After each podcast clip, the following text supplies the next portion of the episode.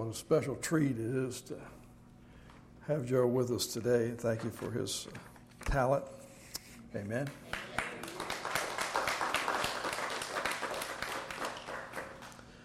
I think it's Joseph, but I call him Joe. I'll take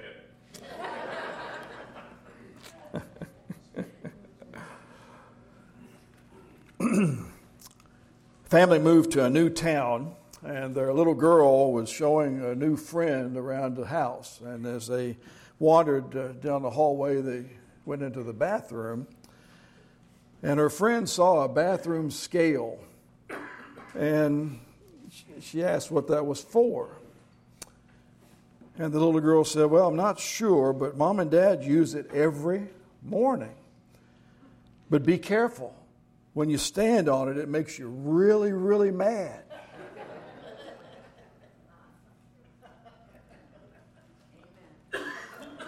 I want to tell you about two bored friends today named Bill and Fred. And they were hanging out at an all night restaurant. And they got into a debate about the difference between irritation and anger and rage. So we're talking about anger today. Around 1 a.m., Bill said, Look, Fred, I'll show, I can solve this. I'll show you an example of irritation. And he put his cell phone on the table and put it on speaker, and then he just dialed a number at random. And it rang and it rang and rang. Finally, a sleepy voice answered, and Bill said, I'd like to speak to Jim. There's nobody here named Jim, the guy said, and he hung up. Now, Bill turned to Fred. That's an example of a guy who's irritated. So they went on and visited, and about an hour later, 2 a.m. in the morning, he said, I want to show you an example of a guy who's angry. He called the same number, let it ring. Eventually, the same sleepy voice answered the phone. And Bill asked, May I please speak to Jim? There's nobody here named Jim, he yelled, and really hung up the phone that time.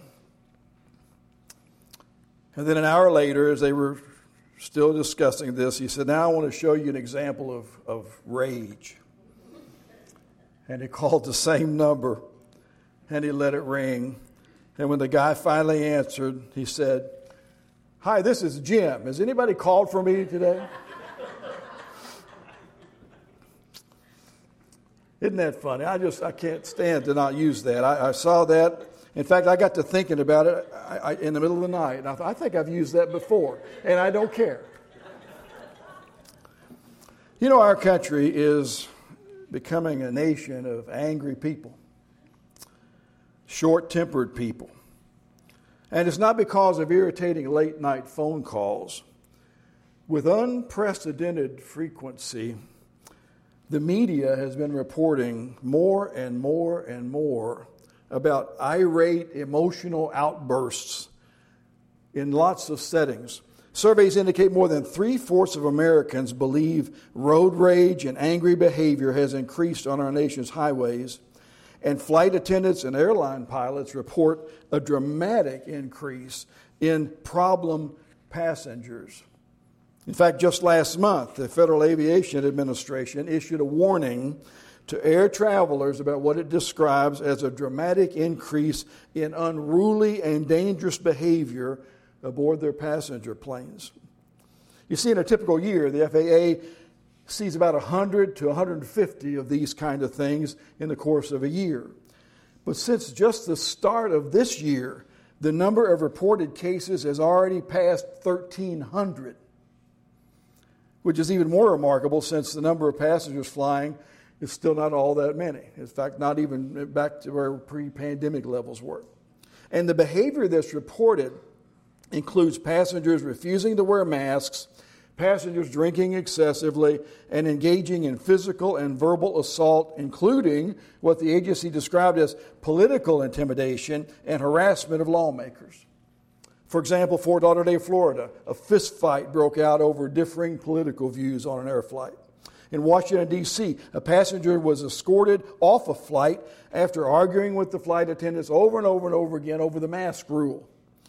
Just recently, a flight bound for Los Angeles was diverted to Denver and forced to make an emergency landing because the passenger allegedly was trying to open an emergency door on the plane.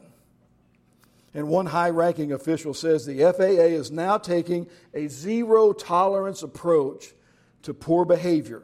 Angry and unruly passengers will face potential criminal charges, fines up to $35,000, and lifetime bans on certain airlines.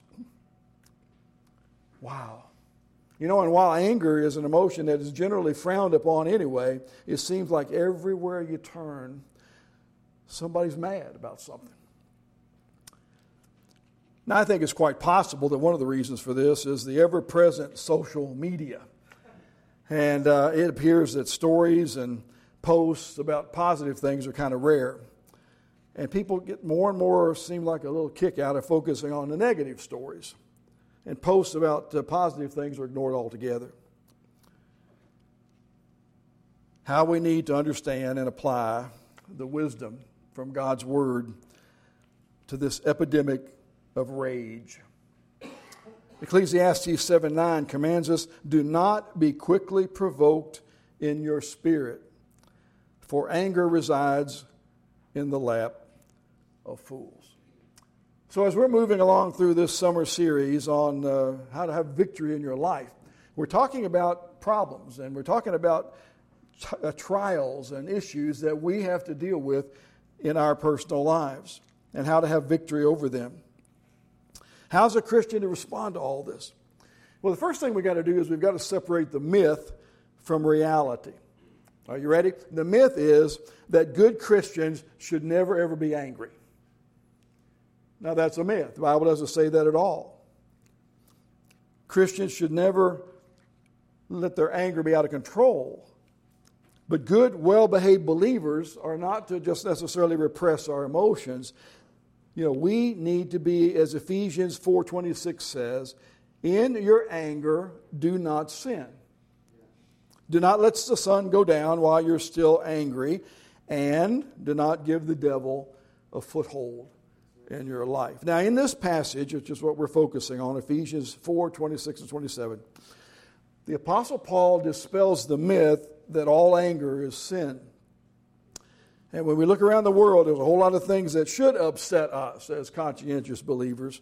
And from this truth, we can make some observations. I think I want to give you a few of them. First, here's some observations about anger. Number one anger is a God given emotion. It's kind of wired into us. All of us are grateful that God has endowed us with the ability to feel emotions.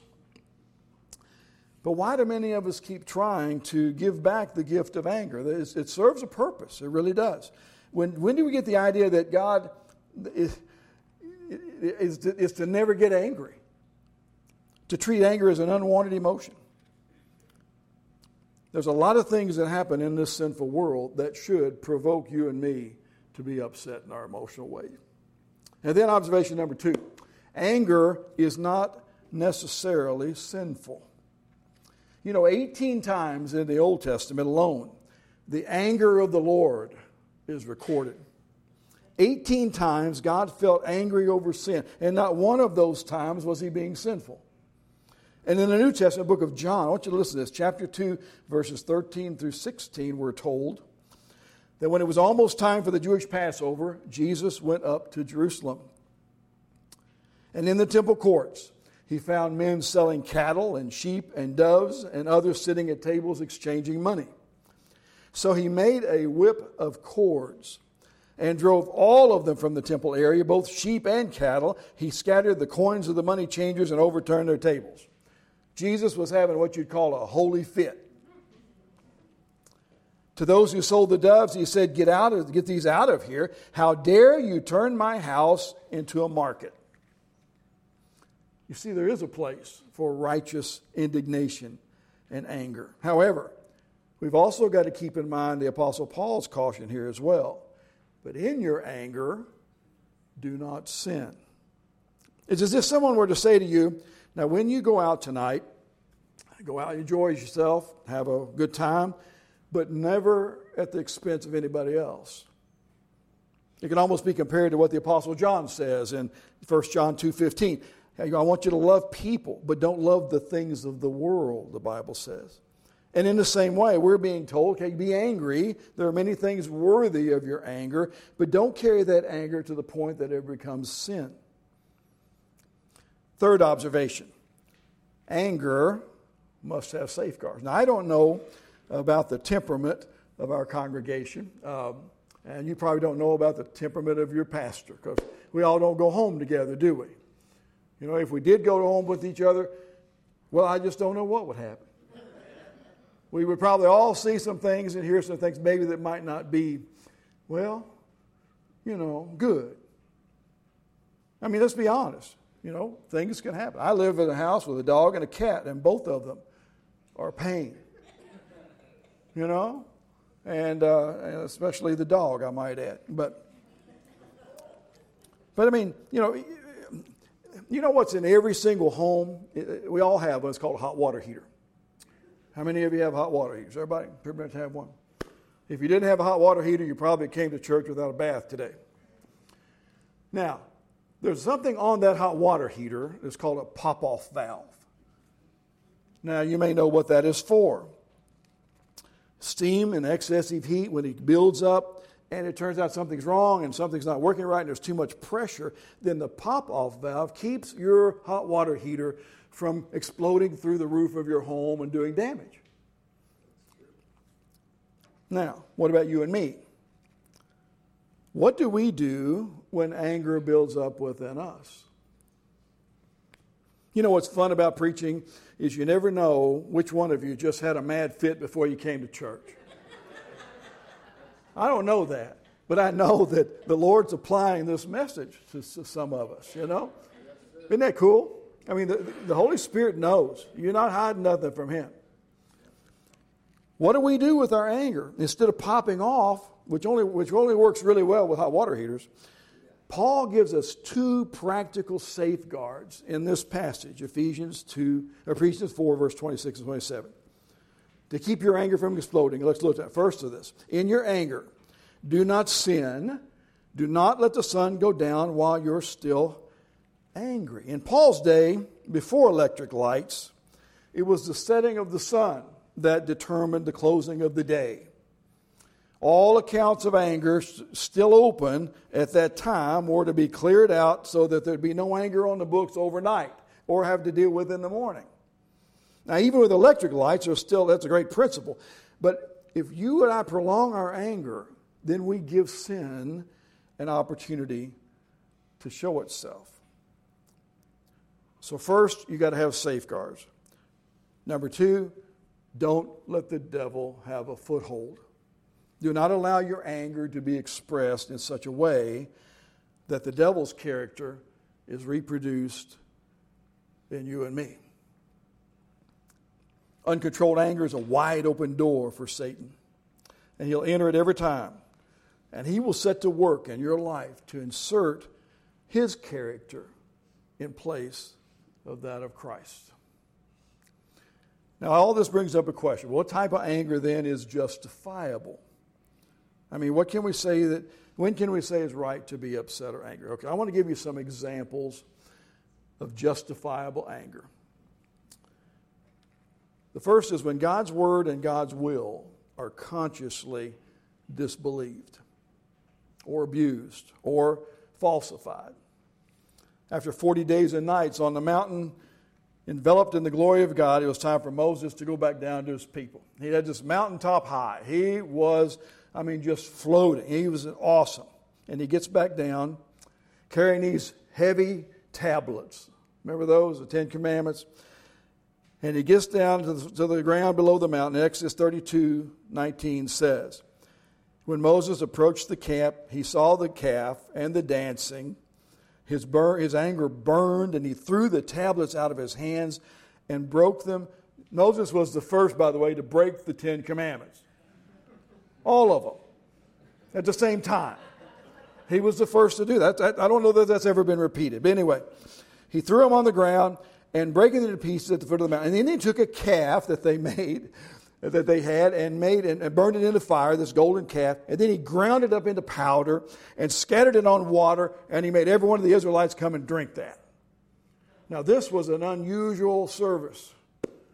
It really was. Imagine, you can imagine the open rebellion of all these Israelites ignited this burning anger in Moses.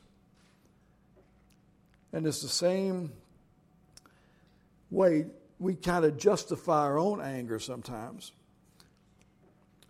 But also, there should be a holy boldness that burns within the heart of every Christian. Especially when you and I see the will of God, the ways of God, everything, the Word of God just cast aside in our culture. So that's the first one. God's word and will are, are consciously disobeyed. That ought to kind of you know, it kind of get our fire going. Or as the old preacher said, if that doesn't light your fire, then all your wood's wet. And you don't want wet wood. All right, then number two, when enemies move into the realms outside their rights and jurisdiction. An example of enemies overstepping their bounds is in 1 Samuel 11, where a guy named Nahash the Ammonite declared war on the people of Israel in play at a place called Jabesh Gilead. And when the messengers brought the threatening news to the people about what was going to happen, they were all distressed. And their anointed king, he just brand new king, King Saul, was told about it. And verse 4 says that just then Saul was returning from the fields behind his oxen and said, What is wrong with the people? Why are they weeping? And then they repeated to him what the men of Jabesh had said. And when Saul heard their words, the Spirit of God came upon him in power, and he burned with anger. Justifiable anger. The same anger that Isaiah spoke about in Isaiah 5:22. Woe to those who, who acquit the guilty for a bribe or deny justice to the innocent. I mean, this is, this is godly anger. God is all for what is right and just and fair. And so when we see enemies move into the realms that are not really theirs, and yes, we should be upset. It should bother us greatly. One more example of justifiable anger. Now, this one hits a little closer to home. Is when parents are unfair with their children. The Apostle Paul deals with this sensitive issue of the parent child relationship in the home. And, and uh, notice how he talks about this Ephesians 6, verse 4. His, he commands, Fathers, do not exasperate your children. Instead, bring them up in the training and instruction of the Lord. And also in Colossians 3:21, the parent specifically addressed in this area is the father there's a lot of pressure, a lot of burden, there's a lot of weight upon a father, husband's shoulders in the home. And one of the biggest responsibilities that we have, I think, is to kind of stay on an even keel, especially when we're dealing with our kids. I grew up in a home where I just solved the problem. When I got home, I went immediately to my room, closed the door. He didn't lock it because that was not allowed. But I would, I'd do, I'd work a puzzle, or I'd read a book, or I would do whatever. And I didn't have to deal a lot with my, my dad. Dad was cranky. He'd show up after a hard day's work, and you just, just, you know, you just stayed out of his way. You know, after we'd eat dinner with nobody talking, uh, it took me years to find out you could talk while you had supper. I never saw that. And then mom would go to her room, close the door, and get a book. Dad would go for TV to watch boxing, and I would go to my room. And we were such a connected family. You know, as long as nobody intruded into the spaces there. You see, when, and by the way, moms, you don't get a pass on this either, just because we're picking on dads. But um, the Lord seems to be in tune on what He's teaching here in Colossians with the fact that fathers in particular have a tendency to exasperate their children. Don't you love sermons like this and you get to go home with your kids in the car? I mean, especially dads who are kind of impatient and we, we don't take time maybe to, to kind of get a feel for the feelings of others. You know, when reasonably obedient young people are dealt with unfairly, time and time again, they will eventually respond in anger. And this anger can, in a sense, they can, it can be justified on their part. Even though they don't understand, they know it just doesn't seem right. Now, it's not a license for children to feel that they're being provoked by everything their father says. That's not what it's saying. It's just a warning to fathers, especially, to deal with our kids in, in a fair way and in an understanding way. It's what we're actually told to do that. Not exasperate them, but bring them up in the training and instruction of the Lord. And by the way, for any of us, if we attempt to communicate the truths of the Bible and messages like this to our kids, and we do it and, and, and we are angry and angry and angry, and we, you're, you're missing the point of this. The point of this is that we are responsible for controlling our emotions. And a most message like this can evoke a lot of different feelings. When I was thinking through these things, I remembered a lot of what I called unfair treatment when I was a kid. I remembered that. Dad had one of those things in the, in the basement called the Board of Education. Have any of you ever seen that? The, the idea is you apply the Board of Education to the seat of learning, you know? And uh, I, I, think we wore out four or five of those. I really do. And I, I kind of got to the place where I just made up my mind I'm not, I'm not going to upset him. And I hadn't been 18 years old very long. I was gone. One of the greatest, greatest disappointments I think my mom experienced was that I didn't come home for a long time. I was happy. I was in Bible college. I was around Christians, and uh, I just, uh, I just didn't go home much. And uh, Dad went through a heart attack, and then they went through another heart attack, and and uh, I wasn't there for Mom to help her. And uh, over the course of time, I didn't even find out until recent years how much that upset my mom. So there's two sides to this. There's the side of the offender, and then there's the the response of someone who's been offended. And I don't know where you're at this morning. You know, when we put all these things together, we don't know exactly who's going to be at church. Or in a case like this, we don't know who's watching from home. You know, we have no way of knowing that. But maybe you've had some memories and some things that have kind of raised up a little bit in your own heart. Many of you feel relieved to know for the first time, well, you know, it's okay. Maybe I can be frustrated and upset. For others, you may be surprised that there's a type of anger that doesn't involve physical abuse or force. Anger has its place right alongside compassion and love. And as we're talking about these trials, these are issues that keep coming back at us if we never learn how to manage them and deal with them.